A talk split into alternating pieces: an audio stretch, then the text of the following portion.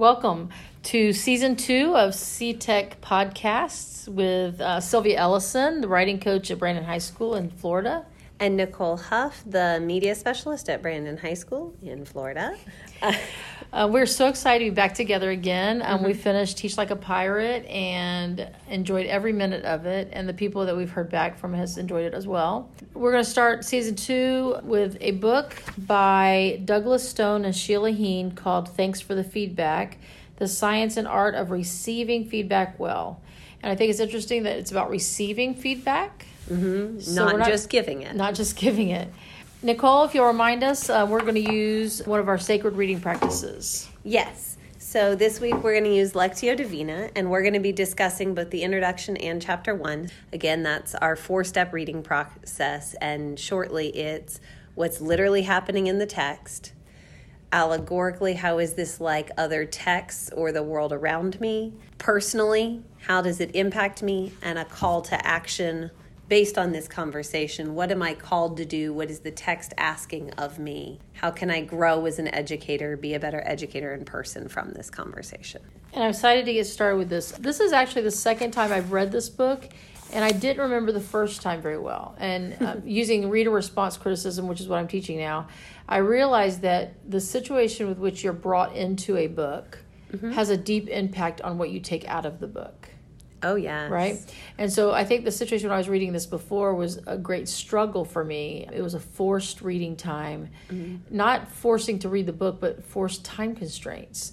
And so I've had a little bit more time to just sit back and enjoy this reading this time. Mm-hmm. And um, it's amazing how, even in my reading now, I've already started to apply the information in here to my conversations with others. Wow. I love that.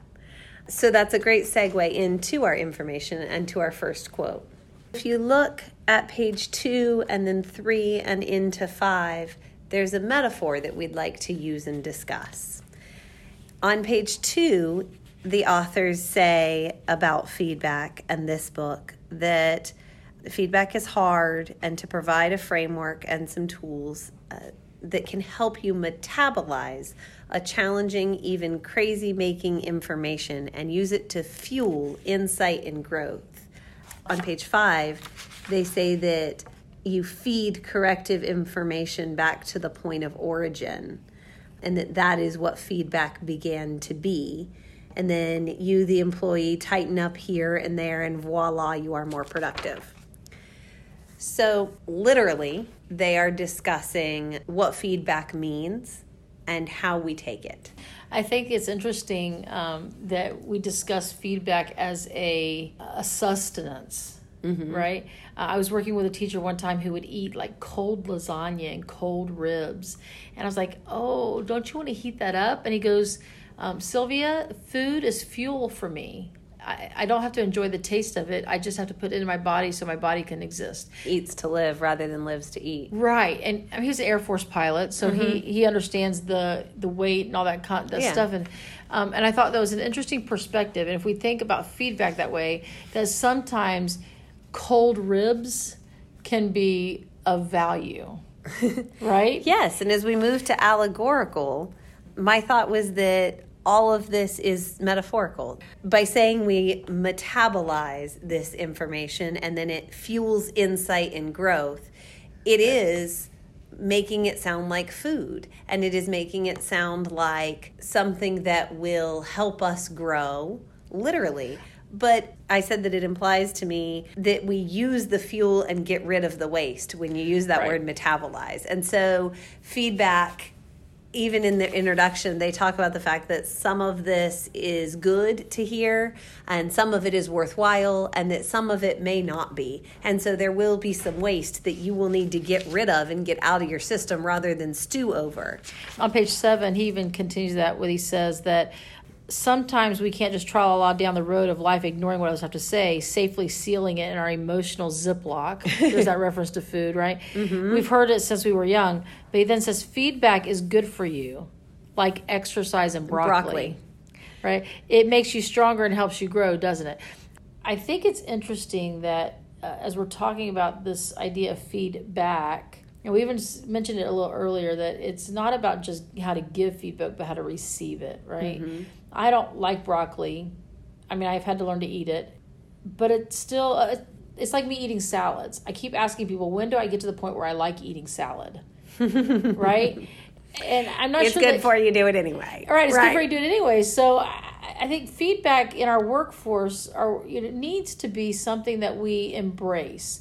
It's like death and taxes. It's gonna come. Mm-hmm. Yes. Right. So we can either And discover Mm-hmm. ways to make it more palatable. Let's extend our metaphor here too. To make it more palatable, or we're not going to grow professionally. And it's not about the cook dressing it up with seasonings. It's not about the person giving the feedback. It's about me looking at the broccoli and going, I don't really want to eat it. It's about taking the food that may not be appetizing, but is really good for your body. So let's look at how this works. And then I also want to mention that, you know, when we call it feed, mm-hmm. that that input equals feed here. So we're we're feeding or inputting, but feed really has a positive connotation. It says that something is substantive, that it's going to give you sustenance. So that as we look at this, it really is about whatever that is being said. If I actually take the time to figure out what that person really meant, it can help sustain me and it can make me grow. And I think that's one the. This is an introduction to the book, and I think that's what they're trying to lay the foundation here is is that as we're reading this book, we need to think not about how we're going to give feedback to others, which really would be so challenging because there's so many different people out there with so many different ways of learning and so many different ways of processing. But instead, if we if we start to reflect on how we receive feedback, mm-hmm. how we are willing to listen to it, how we're willing to discern, mm-hmm. then I think that uh, it's almost like the FBI studying counterfeit money. They don't study the counterfeits, they study the real thing, mm-hmm. right? Because then they can judge the fake money against the real stuff. Because there's millions of fakes, but there's only one real. Okay. Right? Yeah. I think feedback can be like that. I am only I can only concentrate and change me. So how I receive it, I can't concentrate how other people are going to take it, but I can concentrate on how I receive it. And I think once I figure out how I can receive feedback better, it might make me a better person in how I give feedback. I was thinking that too. I was wondering about that. So I think, and I think that's going to be the case here. Um, I remember when I first read through this book, Amy Ballens, who was a national board certified teacher that worked in our district, um, said that it caused her to work with people differently because she started realizing that how I receive could ha- impact how people um, receive, and so it allowed her to She knows put a little more control into their hands. If I know what my triggers are, I'm liable to look for triggers in other people. And if I know how you want to receive feedback or what kind of feedback is going to best impact you, then I can tune my feedback. I can give you the same message in three different ways. Of course. Right? In a classroom, I can give directions verbally, I can give them visually, and I can give them hands on experiences, right? Mm-hmm. So some of my kids, I might say all of my kids would benefit from hands on, but some of my kids may not, right? Some of my kids, my talking the directions while I'm doing something, mm-hmm. my talking's getting in the way. So this is the personal stage. Yeah, and your talking might be getting in the way. I had a student once who wasn't she was a very sweet kid and she was obviously working very hard. Um, it was early in the year. She was one of my ESE students. She appeared to have things together and she was organized with a notebook and came prepared and like had a book in her backpack and this is a reading class and she seemed to be sort of with it. But then every time I graded her work, it just made absolutely no sense. And so I had not looked in her file yet, and I went back and looked at it and and talked to the ESE specialist and said, I just don't understand. She seems like she's okay, and then I check her work, and it's just not there. And so I don't even know how to give feedback to this. And the ESE specialist, you know, came and looked and whatnot and said, well, she has a short term memory loss and an auditory processing problem. and most of your directions Oh. are oral. She's going to nod along and then it's going to go away because by the time she tries to process what you said auditorily, short term memory is it kicks her out and, and it's gone. So she's making stuff up. Well, and so if you take that, I mean, that's just Person- that's the physical. Mm-hmm. Personally, I started giving her directions in writing that she could keep, Right.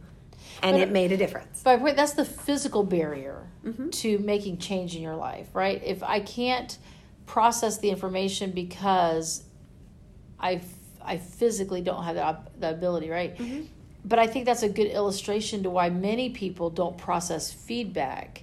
Yeah. Is that it is in a format That- that is Not not, conducive. Conducive, or go back to our food metaphor, palatable. Mm-hmm. It's not inviting. It's not tasteful, and it might not be just just not processable Right. right because it, it is in a language they don't understand or it's combined or muddled amidst everything else i love the feedback sandwich that people always give which is the plus i'll give you plus something and i'm going to give you something constructive and something plus something but what i found out in reading and this is connecting it to other texts right is um, in the professional world i heard i read an article about a ceo who said that every time he'd give feedback to his his people they would never hear the positive even when he sandwiched it Hmm. because they were always waiting for the hammer to drop. Interesting. See, I only I remember started- the positive. When Oh. you when you start and end with it, that's all I'm going to remember. The middle is where I kind of lose focus sometimes. Right. But that's So- my learning style. So I started asking people, and when I was evaluating teachers, is um, I I'm supposed to give you some constructive feedback, and I want to give you positive feedback. Which would you like to hear first? And then they and ninety five percent of the I, in fact out of all the evaluations I ever did, only one teacher wanted the positive first. huh. and all the way, all the rest of them wanted to hear the constructive first. So I, I told it to them, and we'd already talked, right? And I, when we talk, when we talk about it, and I would make sure that I would now have time at the end to say, now, I want to tell you what you did really well because I need you to keep doing that. Yeah. And um, I'll be honest with you, when I made that switch in my evaluation language, um, I saw a difference in how they absorbed the feedback. When I came they back the next digest it. time or the next year, I still saw those great things happening. And we have to look at how we individually receive it. Mm-hmm. And then when we can, we have to ask the people around us how Mm-hmm. they receive it or look into how they receive it and process so that we can make sure that what we give is well received as well. And I think that's supported in the book by the, the quote on page nine that says that, in contrast, working or living with someone who shuts out feedback or responds with defensiveness and arguments is exhausting. We walk on eggshells and live in fear of pointless conflicts. Frank discussions fade, frank discussion fades and feedback goes unspoken, depriving the receiver of the chance to understand what's gone wrong and fix it. I think every human being wants to know what's gone wrong. I remember uh, um, being a national faculty member, we used to use this cognitive coaching method. And while cognitive coaching works, I'm sure, I never liked it. I just wanted to know what I did wrong so I could fix it. Mm-hmm. And I was more than willing, and com- and not to, not just to be compliant, I was more than willing to accept the methodology with which I needed to fix Mm-hmm. as the most effective way of doing it, never questioning whether or not there was a, another or different way. Trying to get me to figure out what I did wrong was You just needed them to tell you. I just needed them to tell me So- because I I was actually a far worse critic of myself than they would have been. So I think this kind of pulls us to a call to action for this part. And I must say that as we've talked about it being sustenance, some of I'm called to two things. One, I'm called to sort of the adulting, put on your big girl panties, and and check yourself and just listen. This is good for you. Just do it. Um, but then also, we've talked a lot about how this can change how you give feedback as well. And while the book is really about receiving it, and it's about me listening when somebody's talking to me, or listening and looking at the body language of, of the people in front of me, and yes, it is. But if I know why it's hard for me to hear feedback, then I also know how to be a little more gentle, not with my message, but in the way I'm giving it. Right. So that I still need to have the honest conversation. And if somebody is doing something wrong, I, I still need to be able to like go up to the teacher in the library and say, in some form, the kids didn't respond to you because what you did was yell at them in front of other students and negatively dress them down. Kids tend to get defensive. That's not going to work. But I probably can't start with, so that lesson didn't work, huh? because they're not going to hear it well then. And we're going to have to go about this a different way and Right. through a different portal. So I need to think about that and, and think about gently how to give them honest feedback. And I like how Stone and Heen end this introduction with this idea of keeping an open mind, uh, with the story about digging for ponies. That this kid is digging through a whole bunch of crap, and his grandmother says, "Why are you doing this?" And he says, "I don't know," but he cries with delight as he excitedly digs through the dung. "Quote: But I think there's a pony in here somewhere." End quote. so I think that as we're walking through this book uh, in our discussions, there are going to be moments when we are really going to become vulnerable to times when we messed up. Um, not only giving feedback, but receiving it, right? We're gonna have to be open. we're to have to be open, and I think we're to have to be optimistic that our whole point in doing this is to learn how to get better.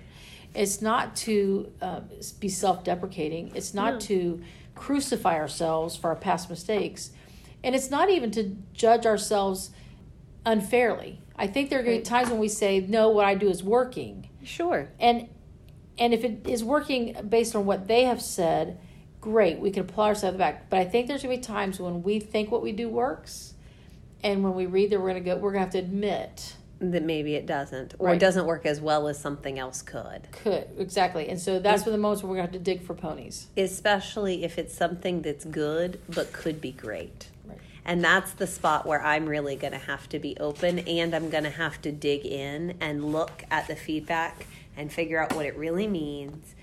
Because just because something is good doesn't mean that someone else didn't see a way to make it better. It And- could be great. and one of the mottos i've lived by is good is the enemy of great right I, So- I love that. when we get into the first chapter then he talks about the challenge of feedback is that there's three triggers and i think the triggers are really things that can um, cause a reaction or response to us that is in reflection unexpected mm-hmm. right and so those are truth triggers which is really the substance of the feedback relationship triggers the substance of the person giving the feedback And identity. and identity triggers, which is are all about us and Uh-huh. the person who is receiving the feedback. And I liked that they identify that as the story we tell ourselves about who we are and what the future holds. It's not who we are, it's the story we tell ourselves about who we are.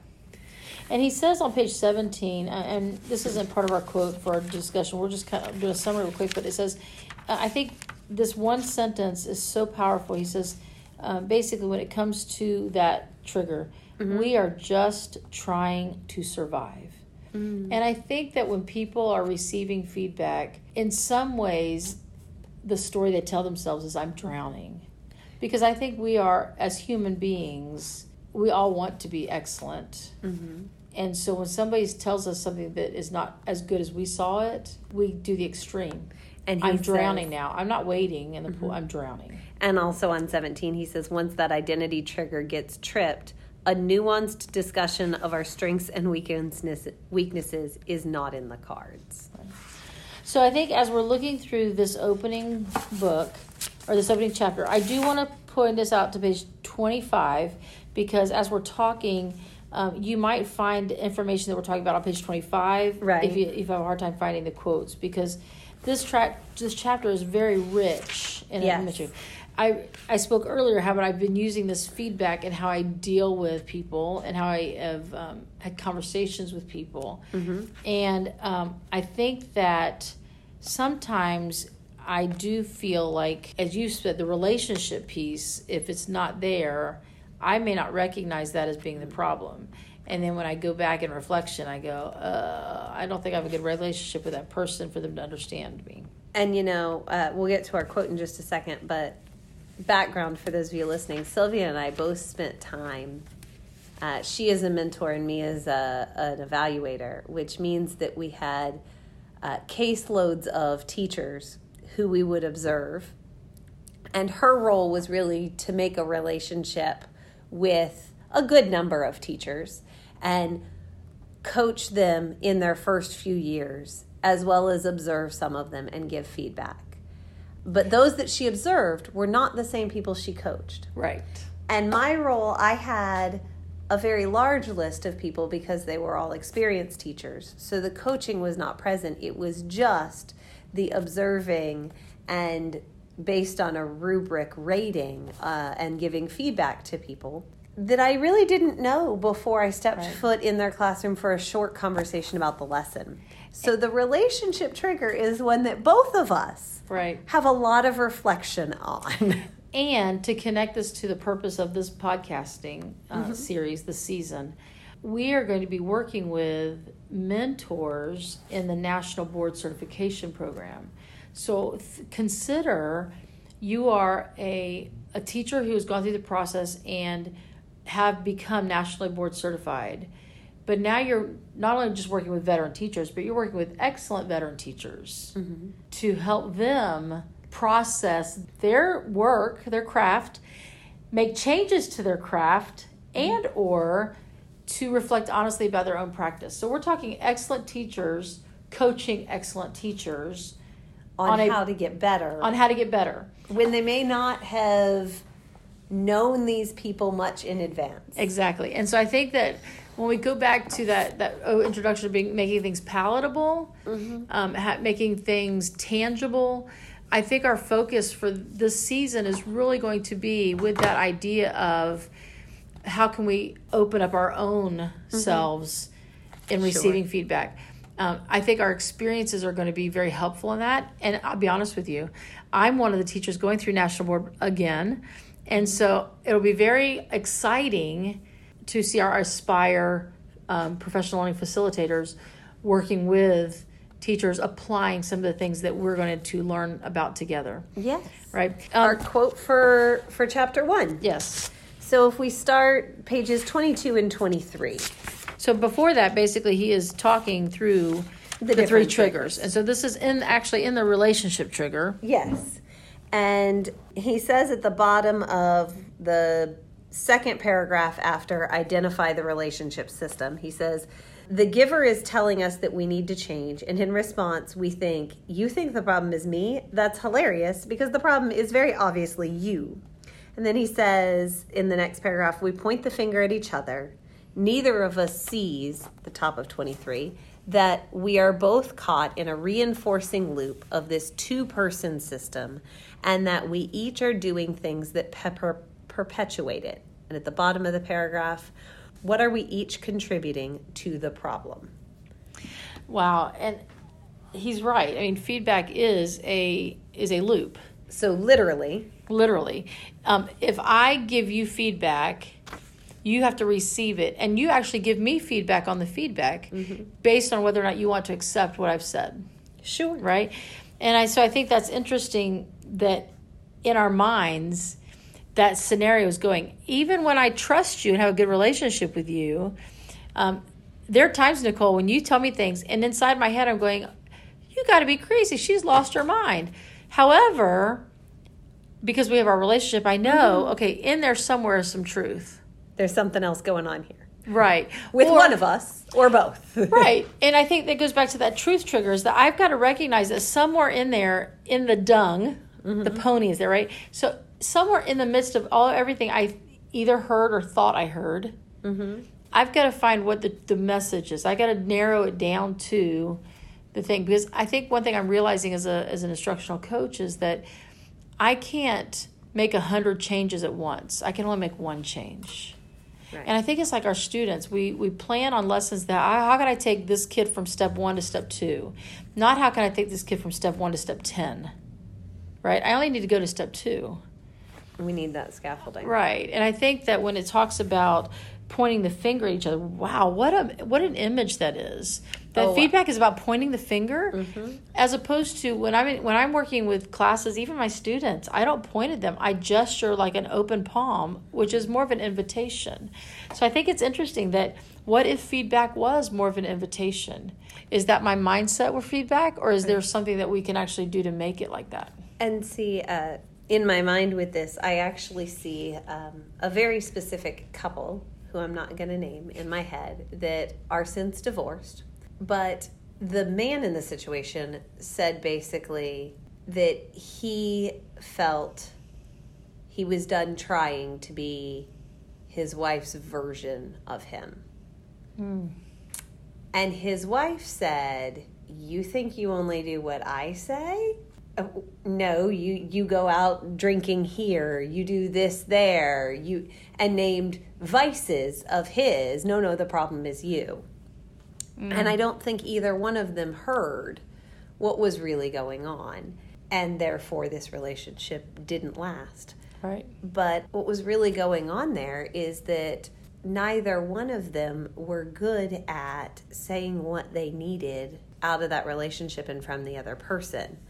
And she was trying to set high expectations for him, and he was trying to live up to them and not necessarily always doing it, and then needing to blow off steam in ways that were destructive. And so that caused problems there. And then at the same time, he didn't know how to say, we need to come up with a picture of success together that we can both meet. Right. Very much like the story in here about the goal that the boss is setting and somebody's not meeting it, so the boss just sets a higher goal, was exactly what was going on in that marriage.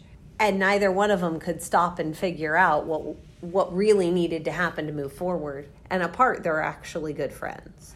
Well, and that's interesting because that really gives a different viewpoint of that perpetual loop, right?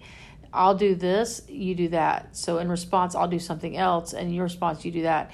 When in reality, if you just stopped the loop and said, and just had that conversation, right? What is it that we do? What is it that we don't do? What is it that you need? What is it that you don't need?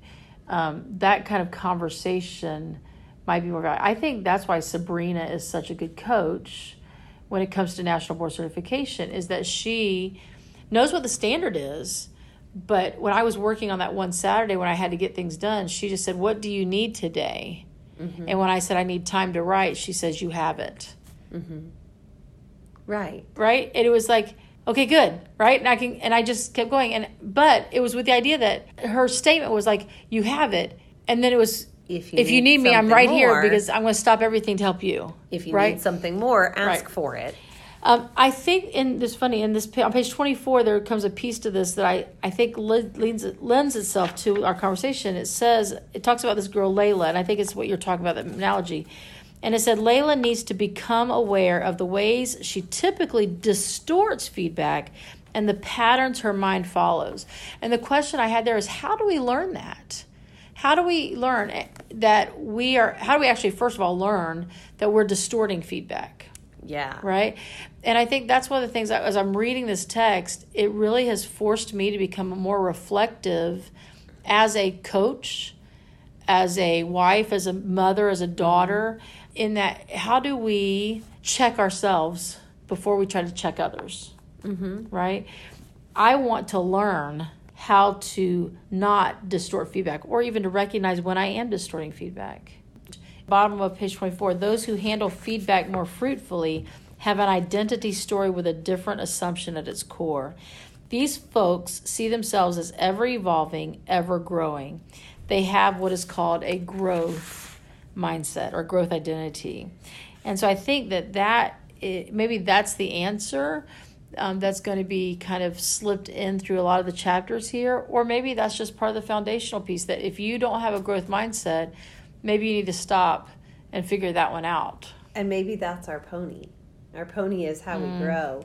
So I love that it is um, how we simply we. This is how we simply are now. A pencil sketch, a moment in time, not a portrait in oil in a gilded frame. Mm. And that's a really interesting thing. All throughout here, there was a moment in the text where the authors talked about the line of "accept me how I am and who I am. Don't try to change me."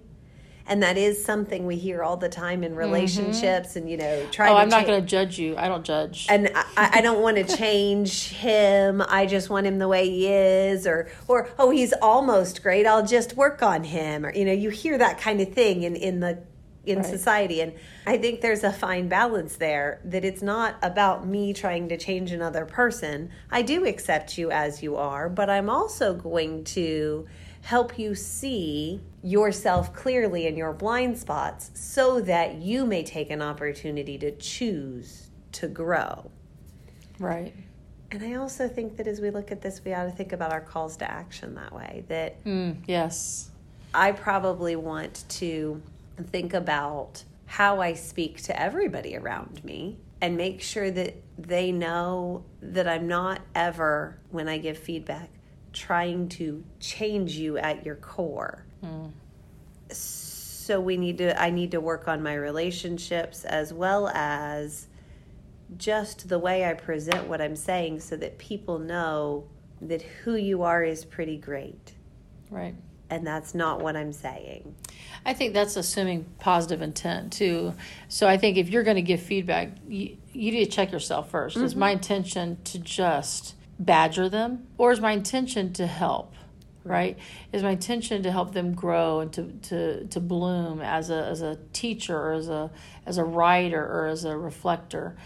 If my intention is not that then i don't need to be giving the feedback to begin with. With that in mind i think as we're working through this text we need to consider that there are sometimes people are going to give us feedback that their only intention really is to badger us but that doesn't mean there's, there's nothing something valuable in that feedback. Mm-hmm. There's a bunch of dung being thrown at us. But like you said earlier, the little boy is looking for a pony, and we need we to need take to that pony. Um, I think our call to action for this chapter, though, mm-hmm. is on page 25. He gives us um, a nice little graphic organizer, or they give us a graphic organizer with the triggered reactions and the learning responses. And I think if if it were me, which it is, mm-hmm haha, I'm going to take this page and somehow make a photocopy of it or um, maybe make it a little larger or put it on cards. And so that when I'm working with teachers, it's in my coaching logbook, right? So that I can remind myself as I'm walking into a situation of coaching to that the truth is you know, what are they thinking as I'm giving this feedback? Are they thinking that I'm wrong, that I'm not helpful, or that I'm just not who they are? And if so, what's my response to those? How can I how can I adjust my thinking? Do I need to build a relationship? Do I need to check their identity story? Mm-hmm. You know, mm-hmm. what is the story? You know, that they're telling themselves about that. But I, I like this page.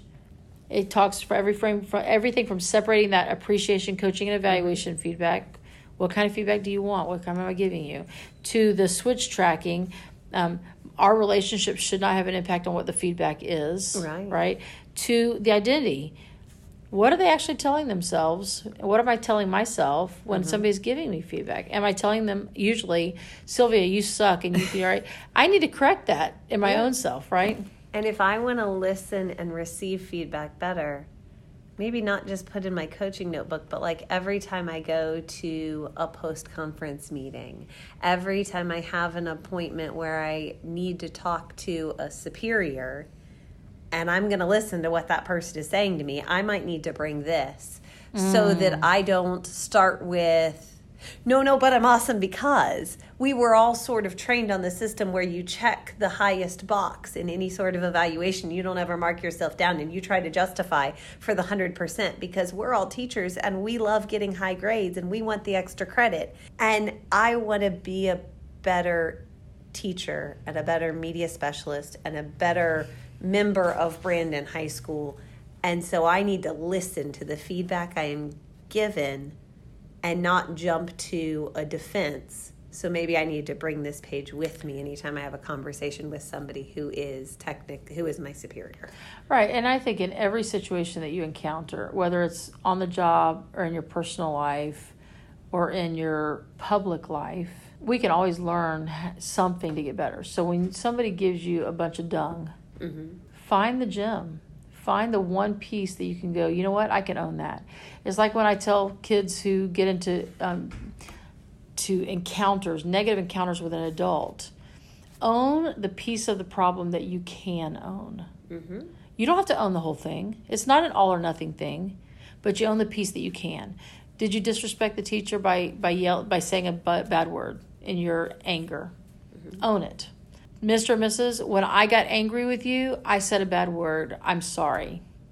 Did you say that you were bad? Maybe they triggered you to do that. Maybe they did something wrong that caused you to get angry. You don't right. have to own that. Just own the piece that you can own. Sure. That'll lead to them owning a piece that they did wrong. Mm-hmm. Right. And so maybe that's where this thanks for the feedback comes from because feedback is not always tasteful, but we do have to be thankful for the opportunity to improve whatever we're doing. Absolutely. So, we are going to send out a question as well if you're listening along that we'd love responses to, uh, to hear what your call to action is and what you're going to do in the face of feedback, maybe what your triggers often are, and the last time you can think of it. So look for that. We'll put the form out through CTEC Ed. But also, we'd love to hear from you and we'd love to get your feedback throughout. So please, as the weeks go on and this week, contact us and let us know what you think. We want to receive your feedback well, and we want you guys to be part of the show. You can uh, contact us on Twitter at CTEC Podcasts. You can send us email at ctechpodcasts at gmail.com. And when you're sending us email, if you'd like, you can record your thoughts in a voice memo on your cell phone and simply attach that to the email so that we can play your voice in future episodes with your feedback for us. Our next podcast is we're going to really dive into this truth triggers, mm-hmm. um, which we didn't spend a lot of time on today purposefully. Um, but our next one is going to be on chapters two, three, and four, the three parts of truth triggers. So as you're preparing for us, go ahead and read through those three chapters and find out what actually speaks to you. What will be interesting is if your quotes are the same ones that we choose. Often Sylvia and I choose the same quotes. Isn't that interesting? Um, but we look forward to hearing your voice and to hearing your feedback. Um, Thank you so much. Have a great day.